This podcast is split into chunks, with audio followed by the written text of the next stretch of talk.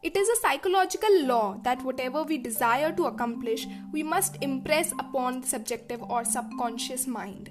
Orison Swett Marden. Hi, I'm Kartika Jalani, the narrator of K Narrates, and in today's episode, we are going to listen a story about the power of subconscious mind. We are all well versed with the power of subconscious mind. We know that it can help us achieve excellence in our careers, relationships, and in every aspect of life. So let's dig deep into it and uh, see what the story has it hidden in it.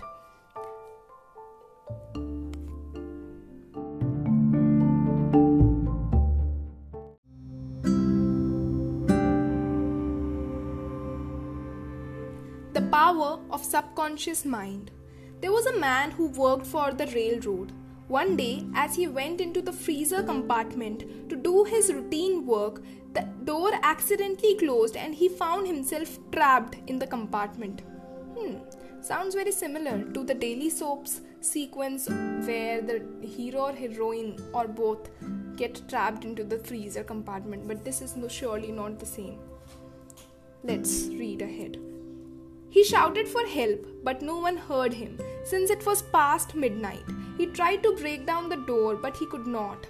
As he lay in the freezer compartment, he began to feel colder and colder. Obviously.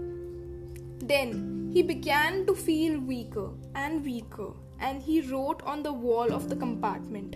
I'm feeling colder and colder, and I'm getting weaker and weaker.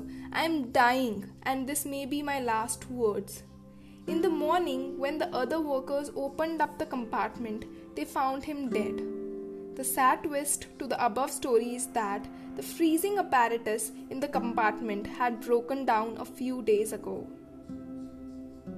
Whoa. The poor worker did not know about the damaged freezing apparatus, and in his mind, the freezing apparatus was working perfectly. He felt cold, got weaker, and literally willed himself to die.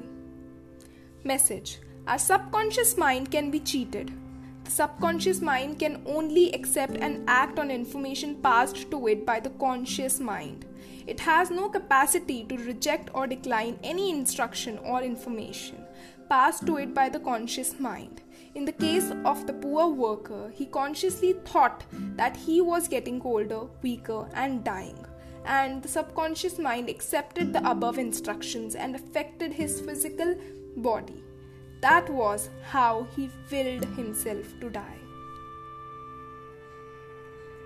Nice story, right? It gets us thinking. Maybe we can think it was just his luck or something else. But if there exists any power like that, why not use it in our favor? Why not try and consciously do things which make us push us towards our goals and push us towards being a better human being.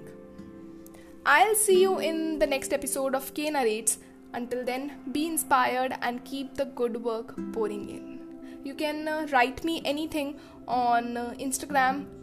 I have all the links links in the description box subscribe to K Narrates if you like these narrations. I'll get better at it. I'm sure about it. So I'll see you in the, in the next episode. Bye and be inspired. Namaste.